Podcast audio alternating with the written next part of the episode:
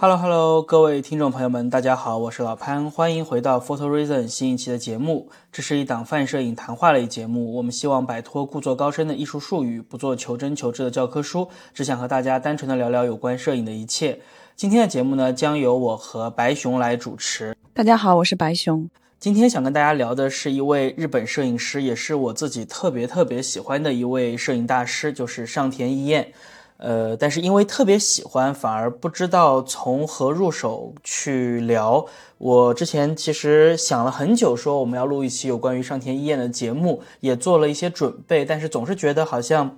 找不到一个非常好的入口，所以思来想去呢，今天的节目我们邀请了四位嘉宾。这四位嘉宾呢，都是去年九月参加了上田一彦在中国云南的摄影 workshop 的朋友，然后也是我们社群的听友。所以我们想着从他们的经历和感受入手，和大家一起重新去认识一下上田一彦。那么，请几位嘉宾跟大家打个招呼吧。嗨，大家好，这里是 Zoe。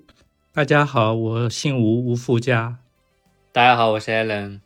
对了，这里特别说明一下，除了刚才跟大家打招呼的三位嘉宾之外呢，其实我们还有一位嘉宾李子，但是他因为工作原因呢，现在此时此刻正在我们录制的时候啊，他正在高铁上，所以就没有办法参加我们的录制。他之后呢，会单独自己录一段有关于这次上天一夜 workshop 的经历、体验、感受，或者说是收获。呃，我们也会把这部分内容放在节目的最后。另外呢，会在时间轴上单独留出一个跳转的入口。感兴趣的朋友们呢，也可以去收听李子的分享。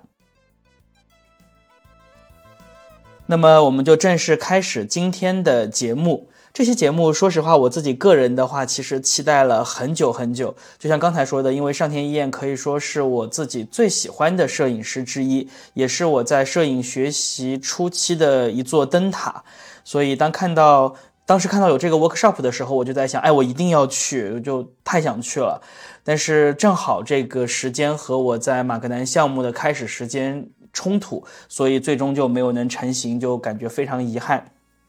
那会儿我就跟这几位报名的朋友说：“哎，你们去完之后，我们来一起录个节目。”但是因为各种各样的原因，就一直拖到了现在啊。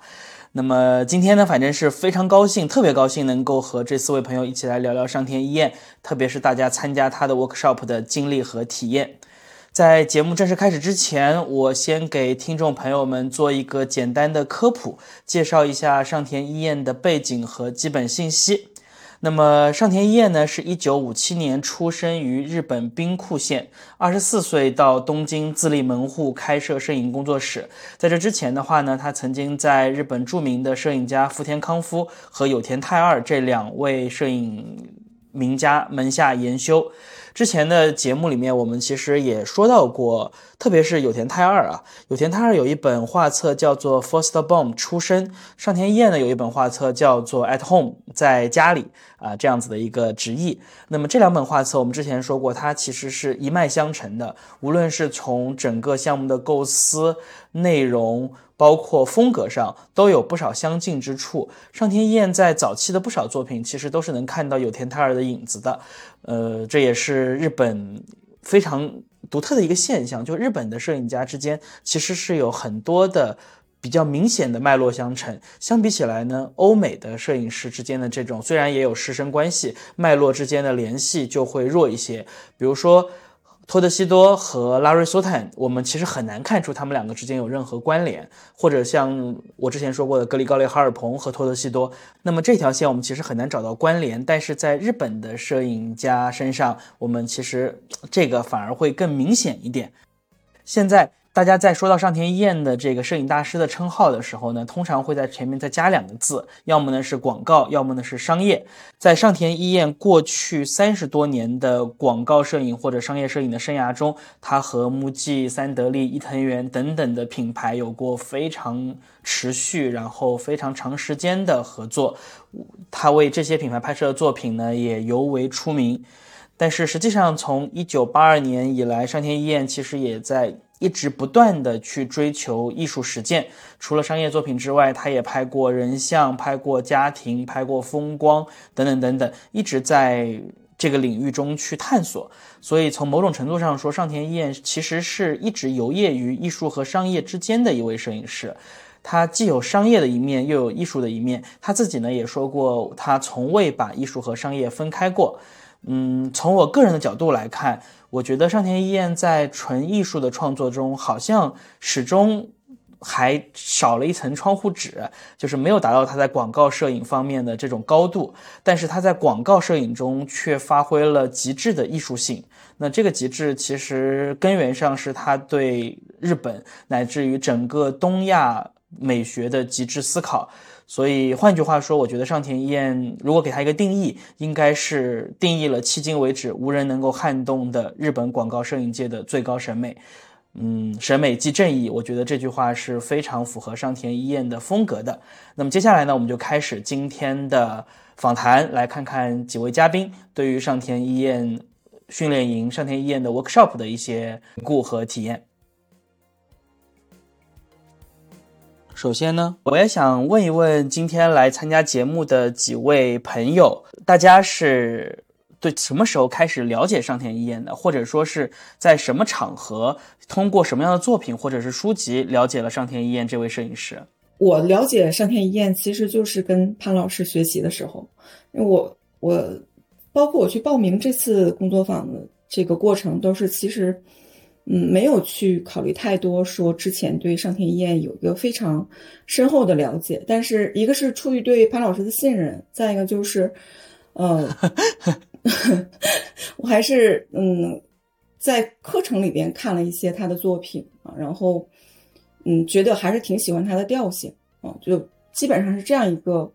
初衷。然后再加上，其实我还挺期待，就是这样一个摄影大师，他是如何去工作，然后跟他一起去拍拍照这样一个过程，所以才会说，嗯，就去报名参加了这样的一个活动。嗯，OK，那我来讲一下。呃，我应该是从潘老师的以最早的那个公众号开始知道，潘老师好像在以前的公众号上有讲过一次上田一啊，或者是那个这有这么一个事情。对我写过一篇文章啊，可能是。然后呢，很早之前写过一篇文章。对，从最早的时候就呃，我知道有这么一个上田一，然后。呃，我之后就去买了他一本呃《A Dream》这本摄影书，嗯，拍苍井优的。然后买回来，对对对，苍呃拍苍井优的。然后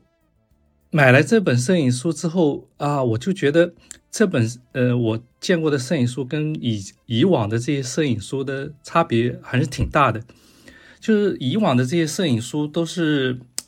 照片都是很很很漂亮，或者是说拍的人像啊，或者都是很修的人都很干净啊，有点像商业摄影这样。但是上田燕拍的那个苍井优，就是脸上都有很多痣啊，有很多这个，可以说我看了之后是蛮蛮吃惊的，就是啊，原来人像可以这么拍，然后他也有很多。呃，很市郊的照片或者怎么样，所以给我的震撼还是很大。然后我又呃觉得又深深的被他这种很很柔美静逸的镜头所吸引，所以啊一下子就爱上这个摄影师，就是爱上这个上田叶这种风格。然后又后来又去买了他的。呃，第二本那个呃，《Alive with Camera》这这本那个他的啊，那很厚的那本啊，这本是我买过最到目前为止也是最最贵的一本摄影书了，大概是一千五还是一千六百块钱？这个是对对，就好像就是觉得。呃，像我这样作为一个呃业余爱好者去花呃几千块钱去买一本呃摄影机，我感觉到啊，真的是非常的喜欢这个呃上田一彦才会去这样，所以从那个时候就呃慢慢开始就喜欢上上田一彦啊。那 Allen 呢？呃，我是那个。潘老师的那个在好拍照上面那个，所以你们都是被我安利的是吗？对的，对的。然后呢，是在那个潘老师的那个推荐里面，是那个他最近买过买过一本特别贵的一本书，我就觉得什么杂呃什么书会这么这么贵重呢？然后我就搜了一下，然后就找到了《Life with Camera》，然后近距离想看一下大师的作品。然后那个潘老师之前不是说嘛？要找一个。近一点的目标，那再找一个长远的目标。那我看过他的作品之后，我就觉得他是我想找的那种长远的一个目标，大概就是这样子。嗯，那我这样听下来，三位都是因为潘老师的原因，然后喜欢上上田一彦。那因为我是第一次跟大家录播客，我是想知道，嗯，你们三位平时都是什么职业，或者说是摄影师，还是说只是说是一个摄影爱好者？因为感觉能抽出多少一个星期左右吧时间去参加这样的一套课程，然后费用应该也不便宜，还是挺大一笔开销的。所以还想问问大家是，嗯，为什么会会去参加这样的课程？我主要就是，嗯，我今年是我算是我的 gap year 吧，然后，呃，正好有这样一个大段的时间，然后我自己也本身其实前两年跟着潘老师在学摄影，然后之中间有一段时间就没有去太关注摄影，然后之后在群里面看到说，正好这个上天燕老师他有这么一个工作坊，然后我。嗯，其实也是被潘老师，他一直都很很喜欢、很期待这个山田一彦老师。然后我也觉得说，能跟大大师这种近距离的接触，然后有一个星期的时间，嗯，去真真正能体会到创作，跟一个大师去创作这样的一个过程，其实很珍贵。嗯，然后就，嗯，那个时候就其实很快，我们应该是我们几个人很快就报名了。嗯，因为那个名额也非常难抢，嗯，它是毕竟是莱卡的和呃松赞联合的，然后又是有上天燕老师这么一个大师，嗯，就是整个主持的工作坊，所以其实对于很多摄影爱好者来说都很对机会很难得吧，所以其实当时嗯也是热情澎湃的，就马上就抢到了名额，然后就呃决定要去，呃中间也发生了一些说，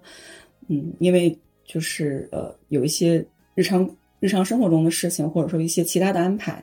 也打过退堂鼓，但是嗯，最终还是觉得这个机会非常难得，所以就嗯，最后都成，我们四个人都成型了。那个我是做外贸的，然后有一家自己的外贸公司，呃，所以相对来说自己的呃时间还相对自由一点。那么，呃，我以前其实也从来没有参加过任何的摄影团，呃，这是我第一次跟团。我包括我以前，呃，去外贸去外面参展啊，什么东西，我是很不喜欢跟团什么。这是我第一次，呃，跟团去参加那个，呃，拍摄。那个，因为一般我都觉得老法师才会去跟团去这样。然后，呃，就是潘老师那时候一讲的时候，我。呃，基本上是想都没想，就马上我问艾伦，我说啊，我们一起去吧。那然然后我就跟艾伦，艾伦他说他已经抢了，我说吧，我赶紧就就抢吧。就是那时候就觉得，呃，可能也都是大家有这个兴兴趣，然后又又喜欢，都是大家都是很喜欢上田老师的，所以脑子大家都一热，就立立马就是基基本上是想都没想就立马就决定的事情。哎，艾伦呢？呃，我呢，本职业是呢，是一名烘焙师，就是咖啡的烘焙师。然后呢，我其实工作会比较自由一点，就是根据客户的订单会去安排自己的时间。嗯，刚好呢，就是看到群里面突然有这样一个信息，也是想近距离看一下大师是如何拍照的。嗯，因为一直就觉得自己没有学过专业的摄影，也找不到就是。拍摄的这样的一个过程是什么样的？就想去认真的去学习一下，所以有这样的一个报名的机会，我就赶紧就点进去，然后就直接点点击支付了，也是非常幸运的，就很快抢到了这样的一个名额，然后有幸跟大家一起上了上田一彦老师的这样一一堂课。这个其实一共十二个名额，就是我们群里面有四位朋友报名。所以我是上田一彦在国内最大的经销商。我们我们把这个事情后来都跟上田一彦讲过了。我估计上田知道，呃，我们杭州有个文二路的上田一彦。对，因为我是真的很喜欢上田一彦，就是对我来说的话，我觉得他他真的是给了我非常非常多的摄影的启发，尤其是在早期。所以我不知道你们在去开始这个 workshop 之前，有没有对他有过一些想象，他会是怎样的一个人，或者说是，呃，他会教什么内容？你们会。会有这样子的想象吗？嗯，我说实话是没有什么特别的想象，就是嗯，但是我因为我我知道他就很有意思，就是我们嗯，其实就被就是下呃下了飞机之后就接到酒店，然后我跟李子我们两个人我们就就是已经住住下来了之后就嗯好像是下午茶吧，然后就往出走，在那个就是电梯那儿遇到了山田一彦老师，然后 最有意思就是呃就。大家不不约而同的往后稍了一步，就是退了一步，因为就是觉得这个，因为他离我们就之前感觉离离得很远，但你突然走近的时候，然后又没有一个，就是没有人介绍，没有引子，就是他跟他的经纪人，然后我跟李子，我们就就在那个电梯那儿相遇了，然后我赶紧就上去跟那个山田燕老师打招呼，然后自我介绍了一下，都是用英语，因为他他。可以说英文啊，然后他就说：“他说我跟呃，因为我叫 Zoe 嘛，然后他说，哎，我有一个女儿也叫 Zoe，然后就嗯，就突然感觉距离就近了，就好像一个你不能说老父亲吧，然后就感觉是一个嗯，就很亲近的这样的一个老师的一个感觉了。哦，就我没有那个过程，就是因为我以前可能对他了解都来自于潘老师，然后嗯，可能就是临时抱佛脚，那么对他的作品。”然后和他本人在我出行之前有了一点点的理，就是了解，或者说我其实只是知道他长什么样子，对他更深、更深入的一些，包括他作品背后的东西，包括他的这个生平履历，我都不是特别了解啊。但是可能就那个见面的那一时刻，然后就感觉突然就是嗯，就是一下子就静了。然后再经过跟他相处一个星期之后，你就会真的被他的人格魅力打动。这我估计之后吴老师和艾伦也会，呃，特别详细的去说这方面。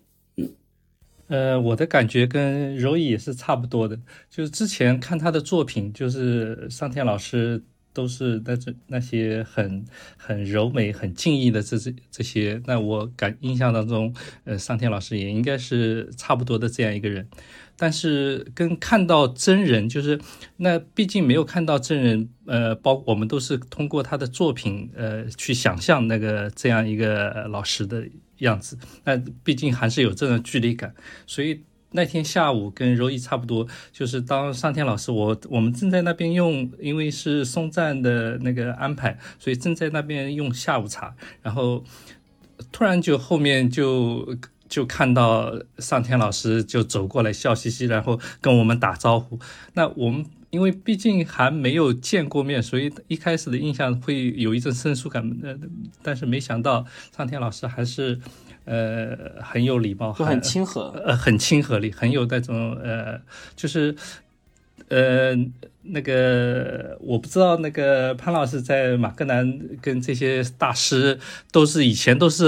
呃耳熟能详，但是真的见面的那一瞬间，那是什么感觉？那就是大师，我就是觉得还是有大师的光环，就是你。本身就把他想的是很有光环的，但突然在你面前，然后跟你在聊天的时候，那个 那个印象就是，也是突然之间就是有那种很很奇妙的一种化学反应，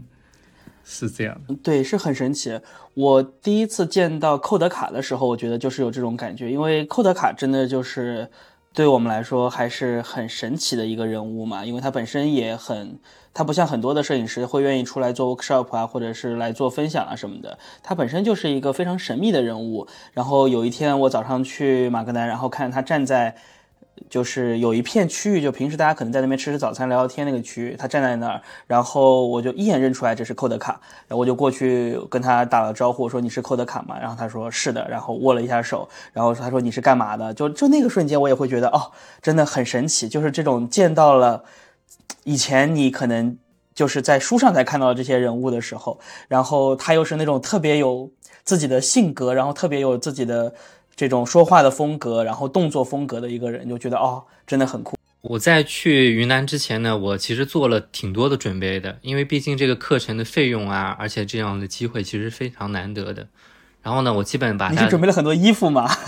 对我准备了大概四五套衣服吧，每天一套的，类似于这样的。然后呢，我就在想，我不得把这个学费学回来嘛？然后我就把他的生平啊，然后他的作品啊，能买的，然后我基本都都能去看一下，大概了解一下他大概是什么样的性格，或者是呃怎么样去拍照拍照的。嗯，然后我对他就是没见到之前的印象的话，应该是一个非常严肃认真的，因为他是一个大学里面的教授嘛，应该是非常严肃的这种一个性格。嗯，可能会有一些艺术家的这种可能个性吧。万一不好说话，特别严厉怎么办？我都会有这样的预设。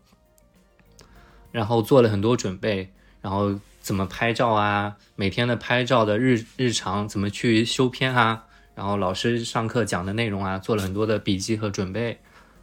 然后呢，见到老师以后呢，就觉得嗯，确实是挺严肃认真的，但是与人的接触上面又是非常的嗯友善的这样的一个感感觉，好像又跟想象中的那个印象又有点不太一样了。然后刚开始我以为老师会讲，呃，怎么去拍拍照啊，比方说。嗯，怎么构图？哎，我我是怎么构图的？我教你大家怎么去构图。类可能可能类似于这样的一个基础啊，或者是一些嗯审美啊，或者是可能是修图啊之类的。我觉得是是不是学这些东西？后来我发现去了以后呢，这些东西完全没有讲，一点都没有讲。他就是让你去拍照，然后让你去根据自己。内心的想看到的、觉得美的东西，把它记录下来，它就是这样一个过程。我觉得这个反而是我觉得比较珍贵的，是没有想到的。之前对，完全没有想到。那想问一下，这个课程，这个七天课程大概是怎么安排？是一个什么循序渐进的过程吗？这个我来讲一下好了，就是我们呃是其实呃没有七天，其实在那边真正的时间是五天，五天多到六天吧。然后我们去了之后，第一第一个活动就是呃上田医院的签名，就是这这个是大家大家每个人都打了一堆书出来，我我是把那个《A Dream》跟那个。那个那个叫《啊 Alive with Camera》这本这两本带去的，我也不好带，意思带太多，就带带了两本去，也背不动。然后呃，大家就排队排队签名，呃，然后晚上是一个大家相互的介绍，就是就一个开场，然后上呃上田一彦老师他也有呃他自己的介，对他自己的作品啊都有一些介绍，然后我们相互之间认识，那就这是第一第一天就差不多就这样结束了，然后第二天我们就去呃外拍了，第二天第三天第四天其实都在外面拍。然后第二天拍完了之后，呃，第三天开始，第三天呃是呃上天老师有一个我们呃一对一的这么一个呃交流活动，就是呃像我们以前去的一些，比如说呃上课啊什么东西，老师有时候会经常是呃大家一起把自自己的照照片拿上去，大家一起来讲一下。然后上天老师呢是呃。跟每一个学员，每一个人大概有一个呃半小时到一个一个小时的这么一个时间，就跟你很私人的来沟通这个照片上面的问题，一对一的。当然，你其他的同学也可以，呃，不介意的话，他你也可以呃站在后面听其他同学的。但是主要的还是一对一的，呃，这个这个呃交流。那我觉得上天老师在。一对一的交流的时候，呃，他也是蛮认真的去讲这些东西。他好就是好，不好就是不好。比如说我的有一些照片，就是我自己觉得可能觉得拍的挺好的，然后我拿给上天老师呃看，然后上天老师他就觉得，嗯，他他也说这些还也还不错什么的。但是比如说我以前拍的一些街拍的照片，他他说，但是这个他只是一一种就是街头的呃这一种记录。就没有就是人跟人之间的一种一种交流，那那连接，所以所以他是讲的很直白的，就是呃，包括呃这个有一些老师都都会以前都会说啊你好好好，但是上天老师就是好就是好，不好就是不好啊，就是他会比较呃直接的亮明他的观点，呃，来跟你呃做一个，就说明他对摄影还是很很严肃的。呃，也不是说，呃，总的来说，上天老师，呃，也不是说太严肃，但是，呃，是他是会比较直接的把他的呃观点亮出来，就是不会说拐弯抹角啊或者怎么样的。嗯，那吴老师想问一下，你们跟上天老师交流主要是用日文还是英文？会不会有这种语言上的障碍、沟通上的障碍呢？啊，呃，这是这样的，就是呃，这次去，呃，上天老师是带了呃翻译的。他带了一个助手，带了一个翻译，所以呃，我们也没觉得呃，本身因为作品的东西很多，呃，本身有自己的理解，然后呃，他的那个学生跟那个那个翻译都是跟他很久，然后对。对这个摄影也是挺懂的，所以沟通起来就是完全，我也觉得完全没有问题。吴老师，你刚刚说到，就是其实是有几天是在外面拍摄，然后之后会有一对一的这样子的关于你们的照片的一些讨论，或者说是，呃，上天医院会给大家去做一个这样子的评估也好，或者说是这些建议也好，这就是整个的流程吗？后面还有别的东西吗？就前面几天可能跟老师之间还稍微拘谨一点，后面就是相对来说更加放，跟老师之间也熟了，也也放松了，有时候开玩笑啊什么，所以一起一起每天也也一起吃饭啊，有时候还喝个小酒啊，那个所以 就是那个到最后有一个呃那个莱卡的结业典礼，呃本来呢是要把那个上田老师的这些。呃，这个四天五天拍下来的照片，他要准备拿出来放给我们看的。结果因为那天的那个最后呃出了一点意外，就是那个投影设备啊什么东西不太好，所以最后是没有把这些照片最后拿出来放。那上天老师的本身是说要用他的电脑，一个很小的电脑放。然后用投影仪呢，呃，来那个来放呢，就是那个颜色啊，呃，有有色差什么东西，所以，呃，这时候上天老师那种，呃，较真的劲就上来了，他就呃不同意来放这个照片，所以这这一点也是，呃，蛮遗憾的。哦，中间还有一天，呃，是我们也是，呃。因为每天晚上都会有一些呃节目，就呃其中有一天是呃放映了他的那个呃就是那个广告的呃对广告的电电影一个呃像纪录片一样的嗯。这个 Al Alan 跟 Roy 我没有想到的你们呃多补充一点。我因为也没有准备所以刚才想到了就讲了这些呃。没没事儿都靠你讲呢。艾伦可能记忆更更深刻。那我来问问艾伦和 Zoe，想问一下，那呃，上田老师是因为我知道老潘他在马格南学习，他们会有做一个 assignment 作业，就是说老师会给个主题。那你们这几天是上田老师给一个主题，然后他跟你们一起去拍吗？还是说他只是给完主题，或者说不给主题，就只是让你们去拍？嗯，他没有给主题，因为我们整个的。这四四天多五天的拍摄行程都是在一起，然后其实，嗯，没有什么特定的一个主题。但是老师最开始他是希望说每一个人能够在这次旅程结束之后，能够有一个自己的这样的一个，嗯，类似于作品集啊这样的一个东西啊，就是没有说你的主题一定是什么。就相当于通过一次旅行，给自己做一个简单的一个小的 portfolio，或者说能够有一个系列的照片，一个简单的旅行故事这样子。对，它毕竟还是一个 workshop 嘛，就是最终它要有一个就是这样的一个呃 portfolio，或者说有一个结果。但是我们最后大家玩的太嗨了，估计就是 就是大家都拍了，但是嗯，可能最后成集。就都没有在这这次结束之后成绩，可能估计就各自在，呃，就是拍摄之后吧，回到驻地之后再去自己自己去整理了。嗯，这个过程里边其实那个呃，刚才吴老师介绍了说，我们一对一的那个过程其实是中间加加进来的一个原来没有去设计这样的一个环节，说一对一的环节，后来老师也嗨了，嗯，老师。这几天跟大家在一起吃吃喝喝，他也特高兴，然后就，嗯，就加了这么一个环节，然后这个环节其实是给大家的一个收益都非常大，因为每我们那个团的人就大家的基础都不一样，你也可以看出来，就是我我跟艾伦还有吴老师还有栗子的，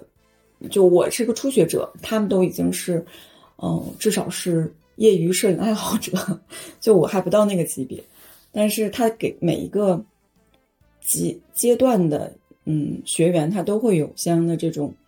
建议指导，然后其实你在这个里边也都会有特别好的一个收获，嗯。嗯，像所以你如果说你是作为一个初学者的这样的一个阶段，你收获的比较大的一些点是什么，或者有什么思路，你可以跟大家分享一下。嗯，呃，其实这里边有个特别关键的东西，就是上天老师始终坚持的一个观点，就是艺术创作，就是他把摄影作为艺术创作来说，他让这个艺术创作首先要打动自己，也就是说，你作为第一个去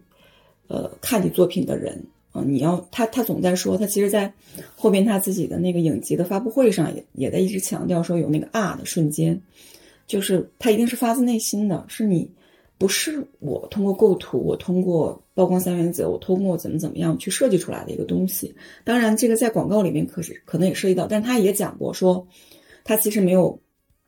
自始至终也没有把广告和他自己的创作分开过。也就是说，他其实在广告里边也是去这样去呃追求这样的一个效果的一个结果的。然后对于初学者来说，其实这是很重要的，就因为初学者其实。他说，他看我的作品的时候，他会有个感觉，就是我在给别人看。嗯，就是你看啊，这儿好看，哦，那儿好看。但是，嗯，就是，嗯，通过他那个一对一之后，我就他跟我提了几遍这件事情之后，我就非常的，嗯，包括我现在在，因为我在学绘画，然后我也在读一个艺术学校，在我自己创作过程中，呃，是非常非常重要的。就我觉得。算是我的一个启蒙吧，在艺术上的一个启蒙。嗯，我插一个话，就是刚才吴老师和艾伦说到他们去找上天燕签名，然后他们俩不光是签了书，他们俩还签了相机，你们知道吗？就现在艾伦的相机和吴老师相机上，哦、他们对俩签相机应该是在我们的结业的快结业的时候了，签的相机。最开始没有，最开始就是签的书啊啊，是后面对。但是我我我我没有买那个影集，然后我也就没有签。我就是当初呃那时候签就最后的那个就第二天可能就已经要呃分开了嘛。那那时候能能看到什么的拿相机啊，我有一个宝丽来，宝丽来也让他签了。然后有一张纸，我写的那个那个结业记录，我也让上面也签了名。就你把能签都签了。对对对。那那艾伦吴老师，你们觉得有上天燕签名的相机拿起来拍照，有没有有没有大师光环的加成？这里我还真的感觉确实不一样了。当天签完名以后，第二天早上我们就去机场的路上，刚好就在那个海边，它就是非常小的一个海海边。然后我就拿起相机就拍了一组照片，我就觉得哇塞，这照片绝了！我就觉得还得是签过名的，确实不一样了。哎，艾伦，那你除了收获了一台签名的相机，那在这次 workshop 中，你有受到什么摄影观念上的影响或者改变？对，我觉得这个观点其实才是我收获最多的。嗯，那这里我其实要插一下，就是我们其实第一天当天到了以后呢，下午茶的时候呢，其实那个环节叫破冰环节。破冰之后呢，我以为就可能就当天就结束了。没想到当天其实是已经开始上课了，就迅速进入到了就老师的上课的过程。就老师他其实并没有，嗯，直接上来就是啊、告诉你你要怎么拍怎么拍怎么拍，他没有这样去，他去更多的是介绍了自己拍摄过程中为什么拍这样去拍。那比方说他说，那你看到了一个很路边的野花，然后你觉得哇，这个花很好看，那你就心动了，然后你就拍拍就拍摄下来，是这样的一个过程。这是他的第一个观点。那我觉得第二个观点呢，可能是，嗯，就是摄影是一面镜子。如果自己没有用心拍摄的话，那可能也会映射出来，那读者也会看到这个照片是没有灵魂的。那我觉得这也是一个比较好的观点，就我就后面拍摄的时候就用这些观点，那自己能感动到自己的。第二个是摄影是一面镜子，然后就从从这样的是你自己真的想表达的，对我就就是觉得会有一个小的这样一个总结，然后就是一条一条过一下，反正就是拍摄的时候，嗯，不能多思考，反正先看到美的东西先拍吧。思考的多呢，其实他说的这个话，我觉得会有一点矛盾的意思，就是思考的多呢，就是啊，我这个照片要取悦我的读者，嗯，我要这样构图，嗯，这个光圈是不是大了小了，嗯，这个这个其实是要思考的问题。但是还有一种，他他说的是不要思考，你看到的美的瞬间，赶紧把它拍下拍下来。万一过了那个时间，你再看的时候呢，你觉得可能就不美了，你就不想拍了。那其实他觉得这个关这个时间节点也很重要，我就觉得这可能是我想就这次的收获嘛，就是第一天上课的一个小总结，然后用这个总总结去跟着老师第一天和第二天拍摄。然后再去老师的这个讲解，把第一天和第二天的作品去做了一个解读之后呢，算是我这次嗯最大的一个收获吧。其实还是更深的理解了到底为什么要拍摄这件事情，对吧？对的，我听下来的话，我会觉得这个好像是他给出的一个非常重要的一个逻辑，就是我到底在拍什么和我为什么要拍。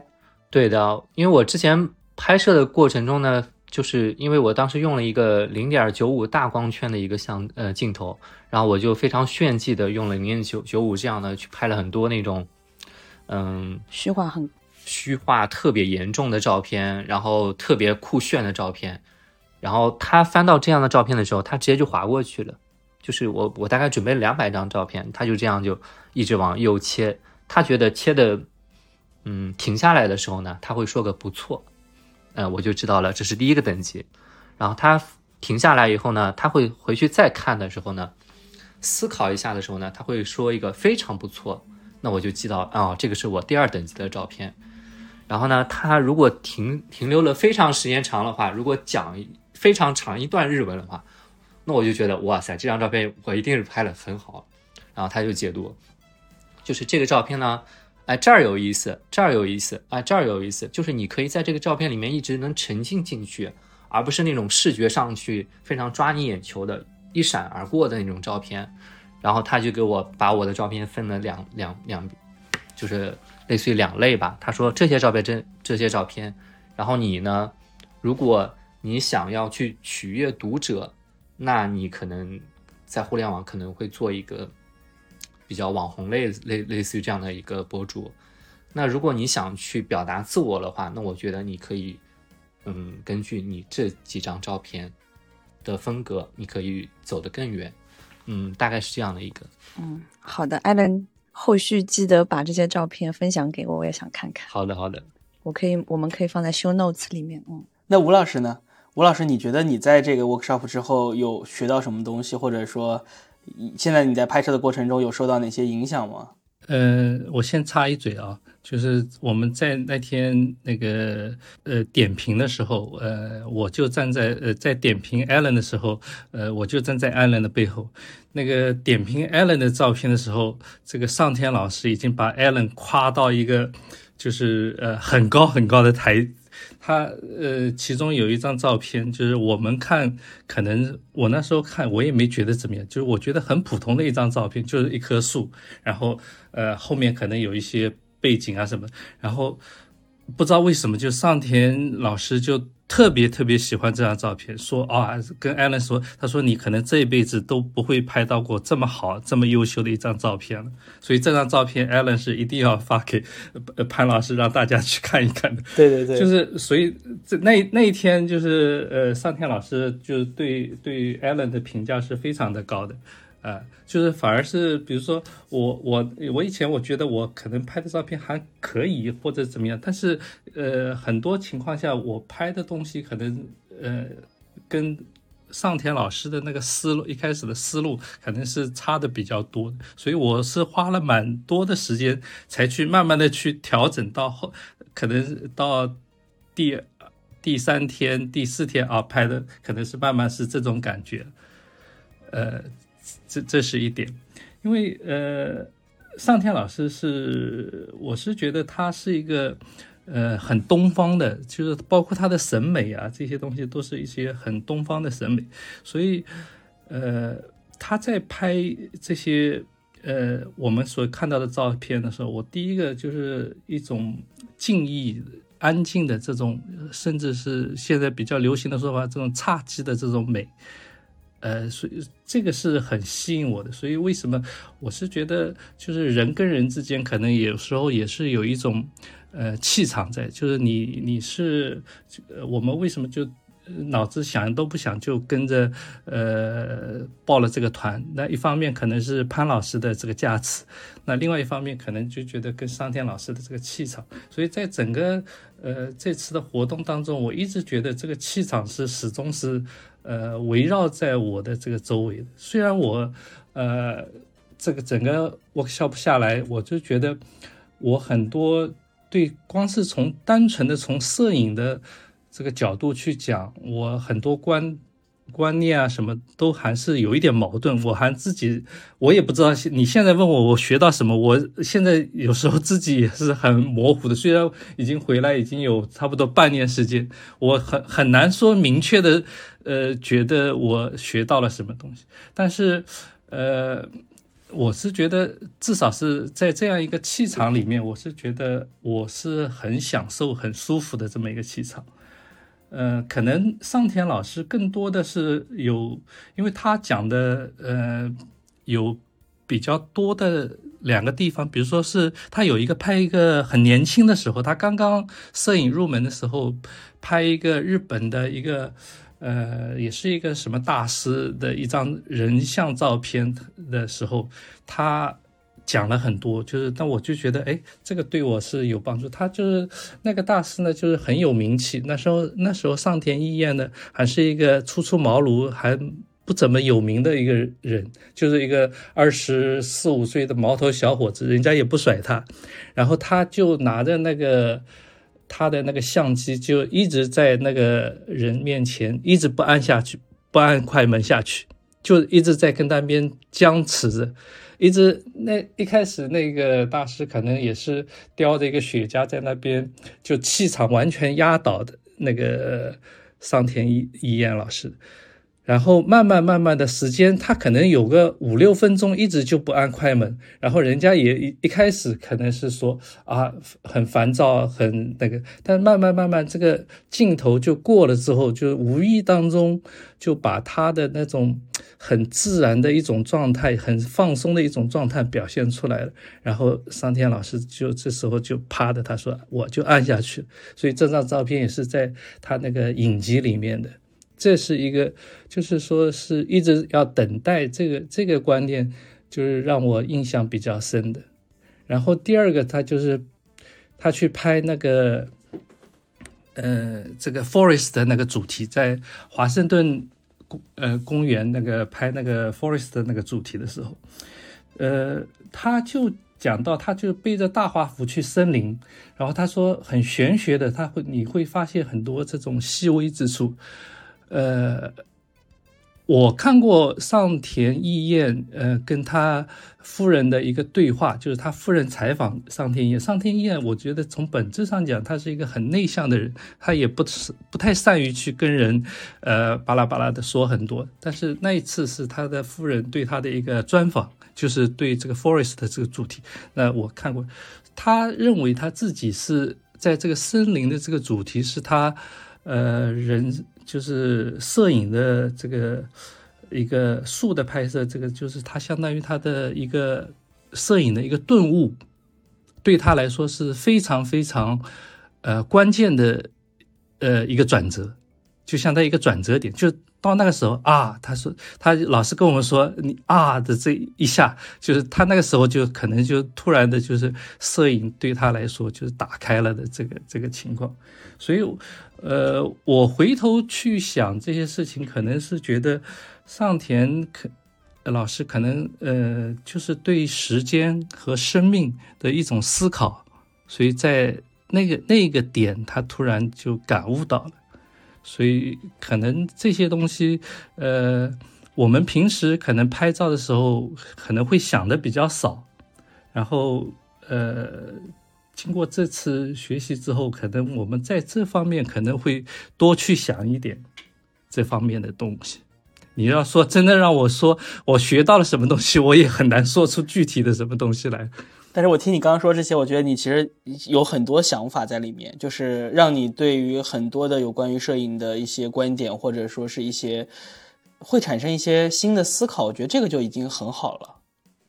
这个就已经很不错了。对的，对的，这个是确确实是是这样。啊，对。然后刚才吴老师说到上天一彦拍的那个森林系列，就是叫奎纳尔特那个系列。呃，我不我不知道这个读应该怎么读啊，Q U I N A U L T 这本书我是我很早之前就买过的一本上田一彦的书，后来呢又出了一个新的版本叫做 Forest，这两本书都是有关于森林的，所以上田一彦本身对于拍树这件事情好像是情有独钟的，包括他后面拍的那个 River Mr River，实际上也是森林和河流相关的，所以。关于 Allen 的这个这棵树，可能真的某种程度上让上天也想到了自己曾经拍到过的树，所以 Allen，你应该把这幅作品打印出来。我打印出来挂在家门口了，然后每天进出门的时候能看一眼，然后就是就告诫自己不要忘记初心这个事情。挂挂楼道里，下次。那那那那不行，那不行。然后刚才。呃，吴老师还提到了一个有关于上田一彦的这种风格，或者说是他的一个所展现出来的自己的一个调性，我觉得其实也是很值得跟听友们去聊一聊的。其实我们经常会说到日系摄影这个词，我想大家可能都听过这个词。那么日系摄影。好像对我们来说就是这种小清新或者怎么样。实际上，日本的摄影风格是非常非常多元，然后也非常冲突的。你既有会像是这个我们一直说到的荒木这样子的这种非常跳脱、非常疯狂的这样子的一个风格，包括现在很多日本的当代的一些艺术家，他们做的东西也都是这样子，非常。惊人的东西，然后也会有像冰田啊、冰田英明啊，像这个川岛小鸟啊，或者说是像呃，甚至荒这个这个川内轮子啊，这些就是非常日系、非常清新，然后非常淡淡的色彩，非常柔和的这种感觉。但上田一彦呢，好像他的风格是正好在这种两种调子之间，他既不像那种。森山大道，或者说是荒木或者中平卓马这样子，带有非常强烈的情绪，或者是这样子非常有冲击力的画面，也不像冰田那样子柔柔和和，非常清新，非常这个呃年轻，非常温柔的样子。上田就是有一种自己的非常宁静的、朴素的，但是又同时很深邃的，有一种灰灰暗暗的调子，这样子的一个美感。呃，相比起吴老师刚刚说到的这种侘寂，其实我觉得上田一彦的这个风格其实更符合大西克里说到的另外一个日本美学的词，叫做幽玄，就是有关于他在这有一本书叫做《音译礼赞》，可能大家也看过啊，就其中有一句话说说美不存在于物体之中，而存在于物体与物体之间所创造出的音译。的交织和明暗之中，所以我觉得上田一彦的很多作品，其实最美的部分并不在于画面中呈现的亮的主体，而是在主体之外那些阴翳的阴影的部分所产生的特别有的这种特特别的这种美感。那日本美学里面还有个词叫物哀，那想问一下潘老师怎么看物哀和这个上田的照片呢？因为我我看上田，人家还给他有一个叫上田调或者上田风。我觉得，呃，物哀这个词，它其实其实是这样子，就是优玄侘寂和物哀这三个词，它各自代表的意思，在我们每个人的理解中，可能都是有一点区别的。那我对悠闲的理解，刚才有简单的说一下，比如说，包括像安藤忠雄他说过，说人生要追寻光，就必须要先忍受着凝视眼前名为影的苦难事实，这个是我觉得非常直观的一个关于优选的讲法。那么侘寂这个东西是什么呢？实际上我们现在看到这种所谓的侘寂风，并不是侘寂本身。对我的理解解来说，侘寂是一种随着。事物的发展，你要你要直面人生会衰老，你要直线美丽会凋零，你要去面对这些真正意义上的所谓日常平常。随着时间的发展，随着时间的流逝，它一定会走向另一个阶段的这样子的平常美，才是所谓的侘寂。那所谓的物哀，其实在日本的文化中是。有一种是一种特别独特的存在，我觉得可能是因为它正好处在一个地震带上，在历史上又有各种各样的战争灾难，所以生命的短暂或者是生命的意识是刻在日本人的基因里面的，所以物哀实际上是一种对于。转瞬即逝的东西的这样子的一个，你不能说它是崇敬，它可能更像是一种珍惜的美感。比如说转瞬即逝的烟花，然后日本的国花，这这个樱花也是这样子，所盛开的时间总是那么短暂，然后很快你就要面对要等待下一季的到来，就像人生也是这样子，所以他们会有一种对于这种随时会衰败的事物的特别的这种带有一点忧郁，带有一点。这样子的美感在里边，所以，我我我我觉得可能是我不不见得这个说法大家都认同啊，但对我来说的话，我觉得这可能是我对日本所谓美学的这三个关键词的一些理解。对的，我也我也不太赞成呃上天老师的呃作品是物哀的，因为我们去看上天老师的作品，呃，我没有觉得感知觉到有物哀的这种呃呃那个就是侘寂跟音译，我觉得我不太呃。那个能够去具体的去解释这个，因为从上呃上天老师也一直说，摄影是一面镜子，映射的是自己的内心。那我觉得，呃，包括那个上天老师拍的上呃苍井优的这些照片，他就是调子都是很很很低呃低调的这些调子，然后再从很低调的里面，他也有一些。呃，高光的部分，所以这个光影它控控制的就是是非常的呃迷人。我我可以把它说为呃这种很很迷人的调子，包括他给那个呃那个那个无印良品拍的那些呃广告，就在一个呃土耳其的那个轮渡上面，一个男的呃睡在那边，然后前面一个呃那个那个包装袋子。包括那个，他有一张拍中国的一个老妇人，就是在南京拍的火车上面拍的一些，就是他都是这种这种调子，这种调子，呃，都让人感觉到有一种，呃，安详、安安静的这种，又但是又有一种，不是说呃有忧郁的，我没有感觉到有忧郁的这种成分在里面，但是是一种很静谧的美，就是很沉静，就是。这个这个呃，就是每一点可能是正好就是打动到我了。对我同意吴老师说的，我觉得上田一彦的调子，如果真的要用这三个词中的某一个词去靠的话，可能更多的还是幽玄这个词，就是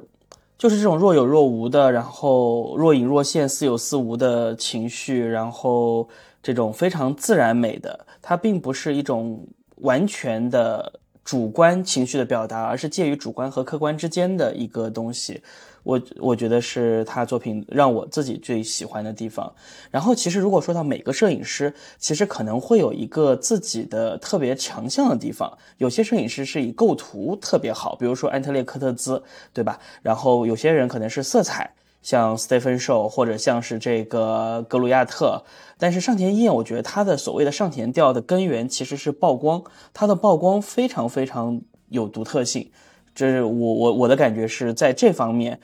他可能会有我，我不知道大家在跟他一起去拍照的过程中有没有观察过他是怎么拍照或者怎么曝光的。呃，上田老师其实呃对曝光，我觉得他虽然跟我们讲技术，他是没有任何讲任何技术，但是他平平时其实流露出来，其实他的技术呃功底是很扎实的，因为他经常要考他的学生，哎，你过来来看一下这个这个曝光参数是怎么样的。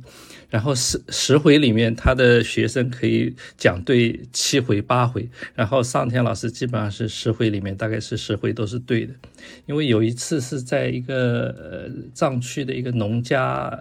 我们去吃那个农家的一些呃拍一些农家的活动或吃一些那个农家菜，但是呃上天老师随手拿起一个那个 R X 一 R。呃，那个 R 三嘛，呃，那个就是理光的那个小的相机嘛，啊就是，G 二三，啊加啊对，呃呃加三，就是加三，他随手拍了两张，就是放在盆子里的葡萄，哇！我一看那个葡萄，为什么他拍出来就这么漂亮？后来我一想，是他的曝光，曝光就他就是随手拿起那个，你像加三这么小一个相机，再随手拿起来拍，就拍的特别漂亮。就是他真的是曝光曝的很准确，就才呃出现呃这么这么漂亮的这个画面。包括呃上次对我看潘老师有拍的，我我也说你去马克南之后，好像曝光也特别呃好看了，比比之前好像更好看了。所以在这个上面，就是呃上天老师的这个基本功肯定是非常非常扎实的，所以这个。他可能都是平时不用自像我们这个自动加减的哦。对，还有一个就是我拍了一些照片给他看的时候，他就跟我讲，他说你是不是用自动挡的？我说是的，就是他其实呃，可能我觉得他拍照片应该是平时是不太用自动挡的。呃，其实我第一天的时候呢，其实我就一直跟着那个上天老师的，因为我想着。靠近大师的机会不容易呢，所以我基本上就是第一天我们去了一个地方，就是森林，然后大概要徒步大概三到四个四个小时吧，然后那个上天老师就一直走走到最前面，然后他呢是先看到一个非常好看的地方呢，然后呢就把大家叫过来，然后呢，但是在这之前的话他已经拍完这个地方了，嗯，他会非常快的，然后跟他的助理，他的助理就是他的学生，一直按那个，嗯。测光表，它其实对这个天气，因为那天是阴天嘛，所以它其实对各个地方的光线，它就它掌握的特别的精准。它其实到那个地方的时候，他觉得特别美的瞬间，他会很快的就还把那地方拍完。拍完以后呢，然后他叫学生过来，啊，他觉得这个地方，比方说路边不是有很多野花嘛，然后他说他觉得这里色彩很好看，有感染到他，所以他把这个拍下来了。然后你他就说你们可以。自己再去看一看，他并没有说让我们去跟着他一起拍一样的内容，他只是觉得这个地方色彩好看啊，你们可以感受一下。他就这样一说，然后他就走了，然后我们就在那里就所有人恨不得把那个相机按按就按爆一样的，赶紧赶紧按碎，对，按碎了，赶紧拍，赶紧拍，必须要复制跟老师一模一样的照片，然后呢就。其实我第一天拍的大部分的照片呢，跟老师基本上是同一角度，不可能说一模一样吧？这个这个这个话说的有点大了，就是就是基本就仿着老师的照片去风格去拍的，都是曝光稍微减一点点，暗调，然后呢非常静谧的深邃的这种风格，然后就而且还脑海里面有很多老师之前的那种就是摄影机里面的照片，然后我就会刻意的去复制这些照片。然后这是我第一天拍摄的内容，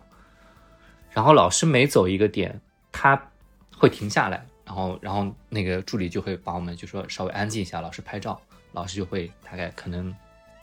几十秒时间，老师就拍完了。老师前面用的基本全全部都是那个呃胶片相机，老师大部分的创作都是胶片相机，很少用到数码。嗯，唯一的一次数码是第二天的时候呢，我们在那个嗯。达摩洞的路上，去那个达摩祖师那个悟道的那个路上，然后他经经过了一个森林的时候呢，他觉得这个地方呢特别美，然后他说能不能给我半个小时时间，然后我在这里拍拍照一会儿，然后老师就在这个地方，就是没有人打扰他，老师就是就是这里拍一会儿，那里拍一会儿，然后我们就反正就跟着后边。当然了，那会儿了，大家已经玩开心了，就是这边人又有一波人，这边有一波人。但是呢，我基本上都是一直跟着老师的。然后老师拍了大概半个小时以后呢，然后就是把大家叫过来了。老师说：“呃，你们可以在这个地方看一下。”然后他说，他之前拍的主题，比方说是拍人像就是人像，拍一些生命的题材，比如说植物啊，呃，那个人的一些肢体，都是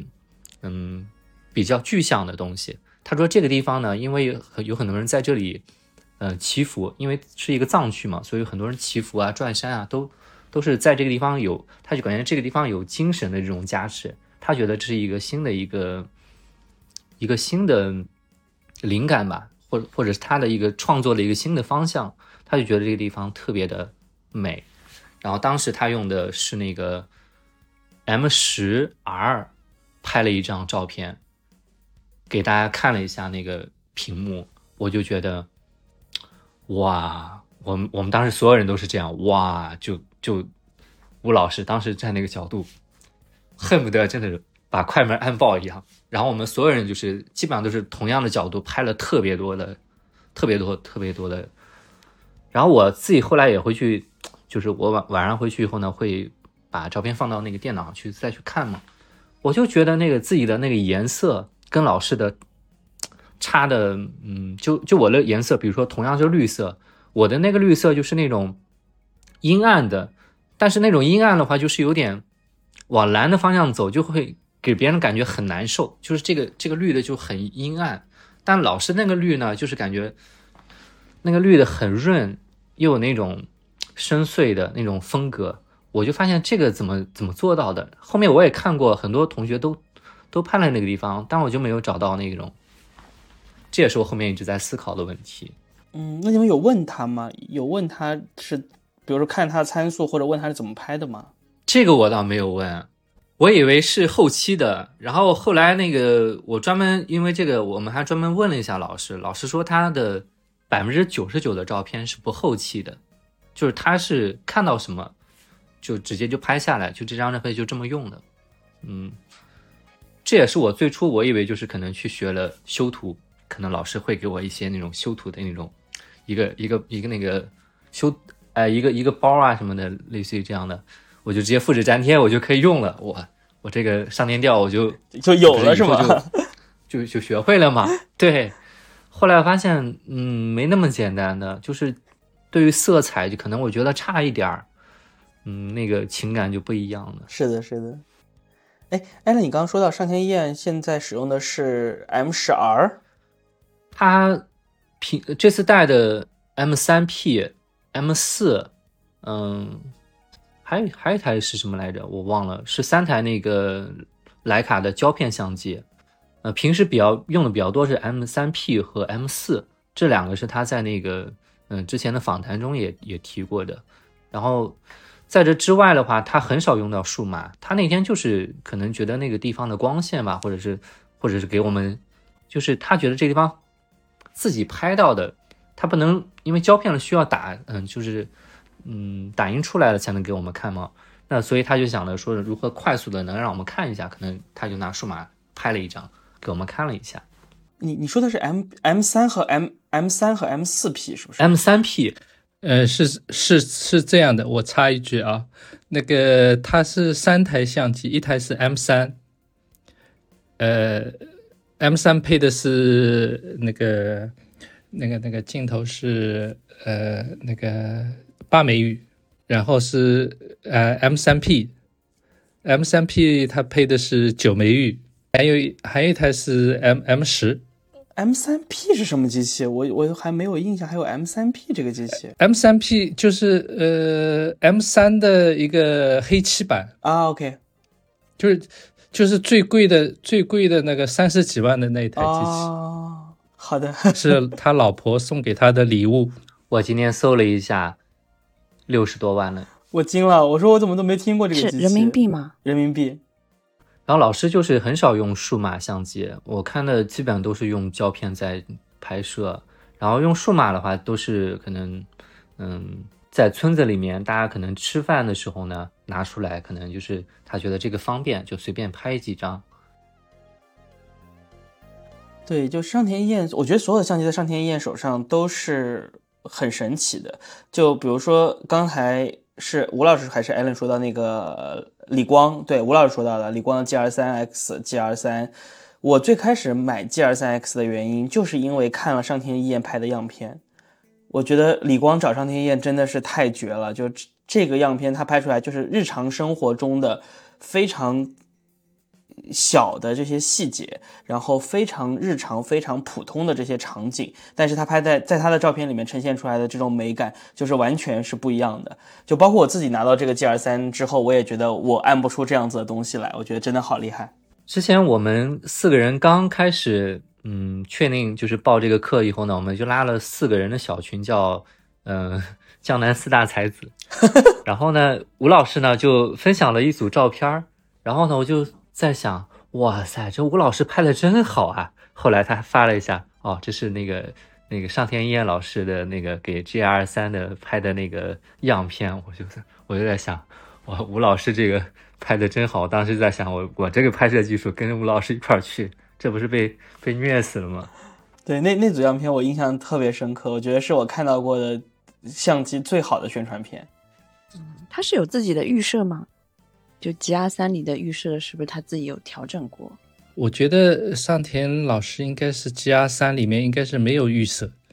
他只是用他的那个呃准确的曝光去表现这种。呃，很很很小的，很生活，就是我我觉得上田的有的很多照片，我们看到他有时候有一点灼灼的那种表现，然后是比较朴实的，也没有说很很华丽的这种呃这个光影啊什么，但是他就是看上去很舒服。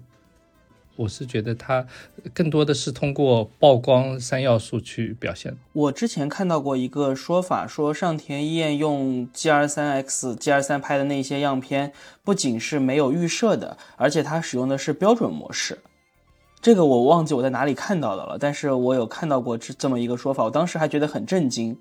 就是因为标准模式，我总觉得这个色彩会比较干，就是我自己拍出来我会觉得，哎，好像。没有那么好看，我平时也会更多的放在这个正片或者负片模式上。但是说他的那些照片全都是标准模式拍的，我当时觉得好惊讶。就他的曝光确实是独特的，就是像刚才说的，我觉得每个摄影师都有自己拿手的绝活。在上田这里的话，可能就是曝光是他最特别、最特别的东西，是跟别人都不一样的。所以我其实我当时。知道你们有这个项目的时候，我就特别特别羡慕的一件事情，我就是在想说，如果我可以参加这个项目，我就一定会蹲在他边上看他怎么去调参数，怎么去曝光，用什什么方式去测光，测什么位置，然后如何去实现他的这样子现场的场景和他照片中呈现的样子是如何进行一个转变的。所以我我我就觉得，哎呀，还是很遗憾没有能够参加这次活动，都所以特别羡慕你们。所以我们都还没有到潘老师这个级别，可以可以观察到他这么细。但是有一点就是，我觉得，呃，上田拍照片的时候，他呃应该是，呃都是用手动挡，然后去去去拍的，他没有用自动挡去去拍。然后他对这些光影，包括刚才艾伦讲到的这些颜色啊，什么东西，我是觉得他应该是通过曝光了之后，呃。去实现的，去呃，去去表现出这种颜颜，去实现这种颜色的。就当时可能脸皮不太不太厚，所以没好意思往前面凑一下，就是看一下老师用的什么。就是感觉老师拍摄拍摄的时候，我们都是特别靠后的，就是距离可能就是那种大家的这种默契，保持这种距离，可能就老让老师创作。我们其实就在旁边，就是离了大概三五米远吧，可能都没好意思往前凑一下，看一下人家。这个参数是什么样子的？那么最后的话呢，聊完了 Allen，然后 Zoe 还有吴老师在上田宴的这个 workshop 中的一些经历、体验，还有一些呃这些收获吧。还想问一问，你们有没有什么觉得在这个过程中发生的有趣的故事，值得跟大家去分享的？或者哪一件事情让你们觉得特别值？这个就这个学费值回来了，有没有？呃，我就觉得上田老师是一个很很温暖的人，他是一个大师，自带光环，然后呃，会给你的感觉是非常的舒服。呃，我有一个细节，就是我们已经毕业典礼结束了，然后在天台上面，我们每个人在拍，呃，跟上田老师给我们发结业证书，然后跟呃跟我每个人合影。然后一般女孩子都会上去抱一抱上天老师，然后我是男的嘛，我就没觉没好意思。然后是上天老师是主动张开双手把我，呃，我们拥抱了。然后我觉得那一个瞬间就是还是挺感动的，就是。他有很多细节，包括最后在机场我们聊天，呃，说下次我们我去东东京，他问我们，他会说下次一定跟他联系，让他请我吃冷面。但有很多这种细细节，我是觉得上田老师是一个挺真诚的人，真好，我觉得。在见过这些摄影师之后，如果你之前对他的滤镜没有消除，还是能够保持着这样子的滤镜，就是特别好的一件事情。我觉得我我在马格南就会感觉到，有一些摄影师我会继续会保持热情，有些摄影师我就觉得我再也不会买他的画册了，就也会有这种情况。就是所以就听到你们说上天依然是这样的一个很细心的照顾到每一个人的人，我觉得啊，还是不枉我这么热爱他。嗯，说一个细节就是。呃，其实第一天破冰的时候，就刚才艾伦讲到说我们第一天破冰，然后老师就接着就开始讲他的一些创作的，他的作品和他的一些创作的理念啊、思路啊等等一些东西，就开始整个的一个教学了。其实那个讲那个课之后，我就跟艾伦说，我说，呃，其实这个课讲完了就值回票价，就这种感觉，就他其实是很很丰富、很丰盛的一个人，嗯，就他的。嗯，人格魅力其实我对我来说，因为我是不管是摄影是初学，还是对他也是一个初识吧。就他的人格魅力大于他作品带给我的这种魅力，然后又通过他的人格魅力，其实你再去回看他的作品的时候，他真的是一个很强大、很嗯，就又又温柔又强大的一个人啊，就是这样一个嗯老师的这种，就你你特别想。成为他学生的这种感觉，嗯嗯，艾伦呢？嗯，因为因为我是嗯睡眠不太好吧，所以我其实我会醒的比较早，我一般就是可能五五六点就起来了，然后我大概可能六点六点四十到七点钟我就去吃早饭了，然后我就发现老师也差不多那个点儿就也到那个就是早饭那个餐厅在吃早饭了，会打招呼，然后呢。我就在想，哇塞，这老师这么认真吗？早上这么早就起来了。然后白天的话，其实拍摄的时候挺累的。呃，一般的话要徒步，可能嗯比较多的时候呢，可能四五个小时，老师都走到最前面，因为徒步的地方海拔两千七、三千左右吧。嗯，那也还是有点海拔的，就感觉对有点海拔的。然后回来以后呢，我我以为可能，因为我们每个人不是。下午回来以后呢，我们就回房间休息了嘛。但老师呢就开始直接就开始点评了，大概从三点钟吧点评到十一点多、十二点左右吧。第二天接着一样的很早起来，七点多起来吃早饭，然后又是一天的类似于这样的嗯拍摄，然后拍摄完以后的又要给学生点评，然后又回到房间，估计十二点多了吧。我感觉呢，就每天都是这样的，我就觉得，嗯，我觉得学到了很多这种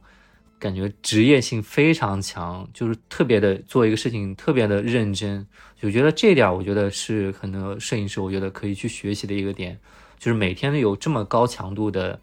呃摄影，还还是可以保持着，而且他年龄也不小了，我觉得真的是学习到了特别多的，我觉得在这个点上我都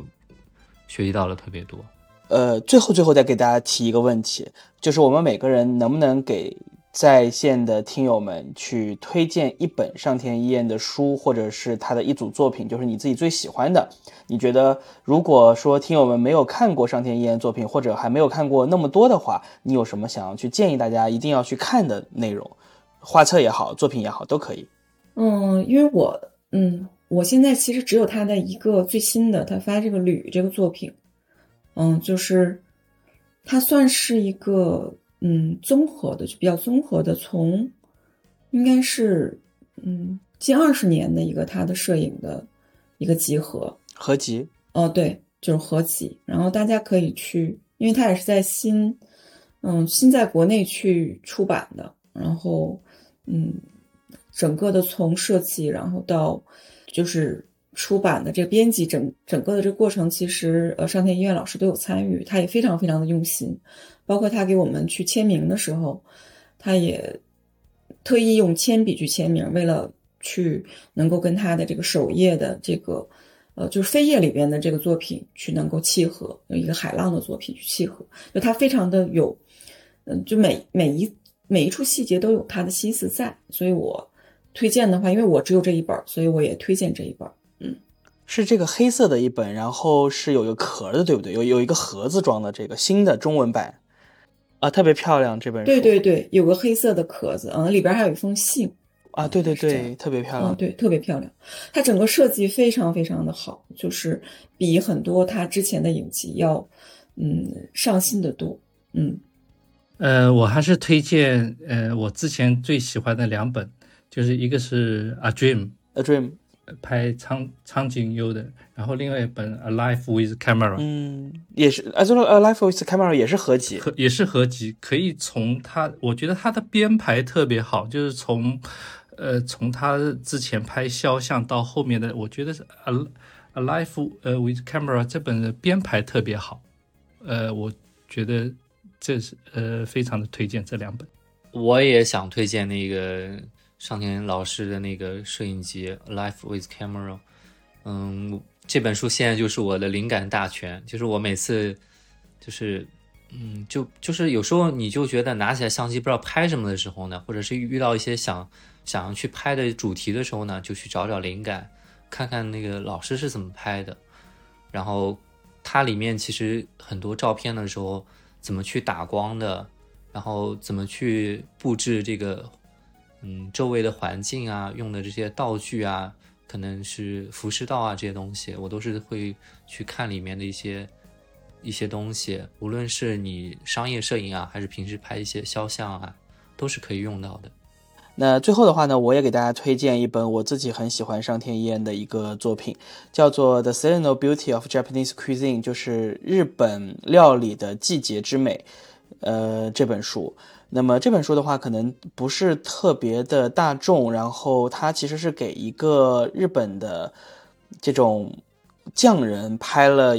一套一年四季的这样子，他做出来的餐、做出来的菜、甜品，然后在所有的用光都是非常简单，然后场景也非常简单，但是你通过他对于这种器皿的呈现，对于菜品的呈现，可以感受到他对整个。所有的摄影技巧全部融合贯通之后，所带来这种本能的对于静物拍摄的这样子的一个能力，然后极具美感、非常有特色的一种拍摄静物的方式。我我觉得，如果感兴趣的朋友也可以看看这本书。然后最后，我就把上田老师在我们结业典礼上送给我们的这两句话送给大家听众朋友，好不好？呃。一句就是拿起相机就拍，这是身体本能的反应。第二句就是爱按快门之前，有时候是要有一点灵感，或者是说第六感，要相信自己。谢谢大家。好的，谢谢吴老师。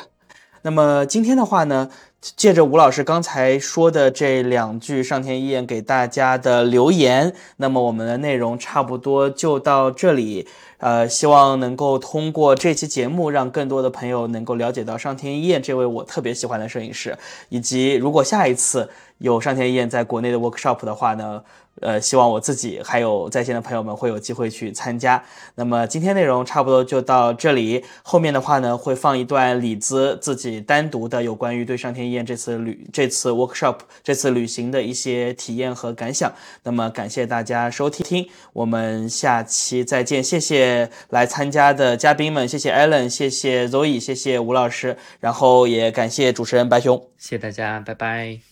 拜拜，好，谢谢大家，再见。嗯，好，谢谢大家，拜拜，谢谢大家。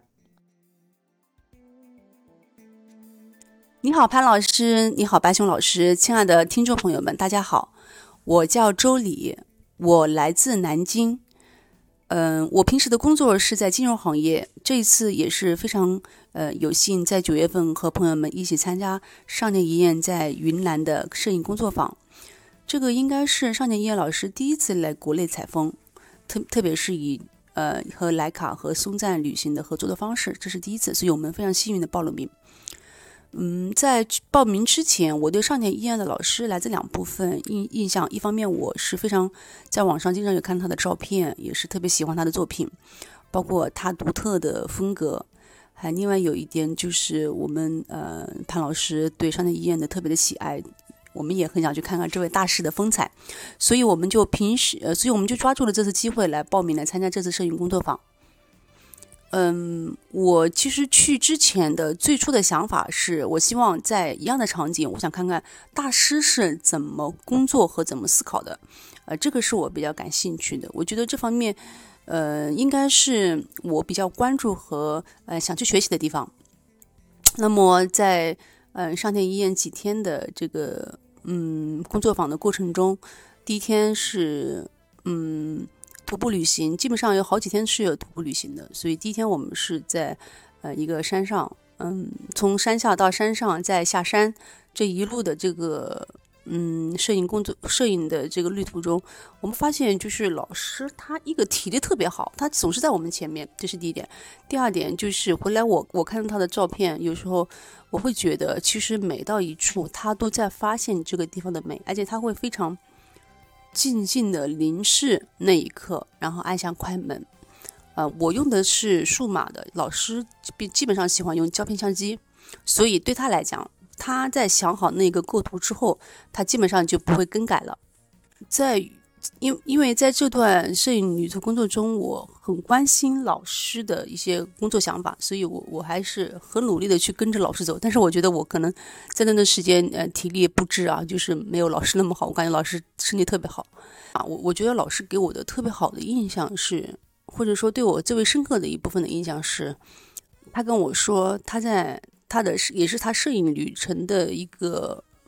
里程碑吧，就是他在他在那本摄影的嗯影集里面捋他所谈到的，嗯，他拍的那棵树，对，在华盛顿州拍的那棵树，他当时问我说，嗯，你觉得这棵树怎么样？我的回答是，我觉得我在凝视这棵树的时候，我觉得这棵树也在凝视我，呃，他觉得我这个回答非常好。呃，我我会，我们同学们同学们之间会把当天的拍的一些照片或几天的照片一起给他分享，是一对一的这个嗯交流。呃，我也非常有幸跟他交谈了几次。嗯，我不仅给他展示了我在这几天的一些摄影的一些作品，同时我还给他展示了我近几年的一些摄影总结。嗯，他他给我的评价是觉得我有一双。嗯，可以发现美的眼睛啊，这个我听了真的是受宠若惊，就是有点，哎呀，这个特别自豪啊，感觉老师都赞扬我了，我我以后在摄影过程中一定要努力啊。然后同时他看我以前的作品的时候，其实有一些我们平时嗯拍的特别好、构图特别好的照片，他认为这张照片就像广告的照片，他期待我能拍更多我能打动我的照片。比如说，他看到我拍我们家宝宝的时候，他觉得哇。他说这张照片真的很好，每次我给他展示，我有好几次，啊，手机里面的宝宝照片的，他说，嗯，我拍宝宝的照片特别好。我想是因为这一张打动你的照片是满含着满含着你对孩子的爱，所以，我甚至有一刻我都在想，我是不是以后我要做儿童摄影，就是多拍一些我们家宝宝的照片。嗯，也许正出于我对宝宝的爱，所以我在我的镜头里会会倾注我的爱，然后这一张有爱的照片，最终也会打动自己，也会打动别人。我觉得这就是，嗯，这这就是我其中的有一个收获。同时，在这个收获的同时，我能感觉到，就是老师的最终的一个想法，其实就是在摄影中是你的，在摄影写真，它其实是你没镜子，其实也是说要你去勇敢的做你自己，你要毫无掩饰，要要做自然，最自然的那份自己，突出你的自己，找到你的自我的那那种感觉。我觉得这就是他。所崇尚的这个嗯，摄影的一些意义吧。嗯，带着这些想法，后来在最后一天，我基本上是嗯呃，就是自己一个人在慢慢的走着徒步之中，自己发现了有一些视野，然后自己拍了一些照片，然后我我听嗯，他的他的老学生也跟我讲，就是嘿，发现我最后一天可能自己思考更多了，因为我前两天可能是跟着老师走的多一点，有时在在思考老师是怎么想的，可是最后一天我基本上是自己，呃，拍的更多了，哎，他觉得这个特别好。嗯，老师的情节就是在在他后面的嗯所有的作品之中，他觉得他的雨中那一棵树对他的是是印象特别深刻的，嗯。所以，我对老师的话，我觉得这次摄影旅行最重要的目的就是，我发觉，嗯，首先你要慢，你要慢下来，你才能看到所有的一切。你慢下来，你的心就静下来了。然后你要不断的思考，哪些是你自己想要的，哪些是你所看到的，哪些是最终你能呈现的。嗯，这个是最重要的。所以在后来的摄影过程中，我在经常翻他的一些影集，我就会。特别感悟，确实，它的深度不一样，就是我们自己对自己的高度也要提高，对自己的想法也要提高。所以我就感觉有时候看其他的某一些呃不知名的一些摄影师的一些画册的话，你就感觉完全是不一样的。所以大师的水准是非常高的，同时我也在在不断的要求自己，在这个水准上面提高自己。嗯，最后我再谈一下，就是嗯，回来之后这个。嗯，我对摄影老师，对上田一彦老师，就是一直在想，或者说我我如果说想拍一些照片，我可能还会回头去找他的一些摄影以及里面的类似的照片，去找一些灵感。然后同时，嗯，也也要思考，到底哪些是我自己想要的。嗯，另外在这一次摄影的工作坊中，他跟我讲到一个事情，就是我们在最后面的一对一的过程中，他说。我应该花更多的时间去处理，就是所拍照的照，所拍完后面的照片的整理工程。呃，这个工程，这个这个整理工作也是非常重要的。你要选出哪些是最重要的，哪些是呃不那么好的照片，就选一些特别好的。这个它这个过程也是非常重要的。一个摄影工作是一个一个摄影师，他很重要的也是要如何去分辨出哪些是好的照片。呃，因为平时我工作特别忙，可能拍完之后我会选一两张就特别好的照片，但是我不会对所有的照片进行一个完全，呃，系统的整理。我觉得这个可能在将后，在今后的一些过程中，我会呃做得更好一些。嗯，总体而言，我对这一次摄影工作坊的想法就是，我觉得特别值。嗯，在，嗯，我甚至想到一句话，就是，嗯，在这种不仅仅。接触到大师的工作方法，同时也也收获了一帮朋友，就是不要喊朋友上路，要在路上认识朋友。所以我觉得整个这一次，嗯，摄影工作坊的旅途是非常幸福和开心的，对的，也是非常有收获的。谢谢大家。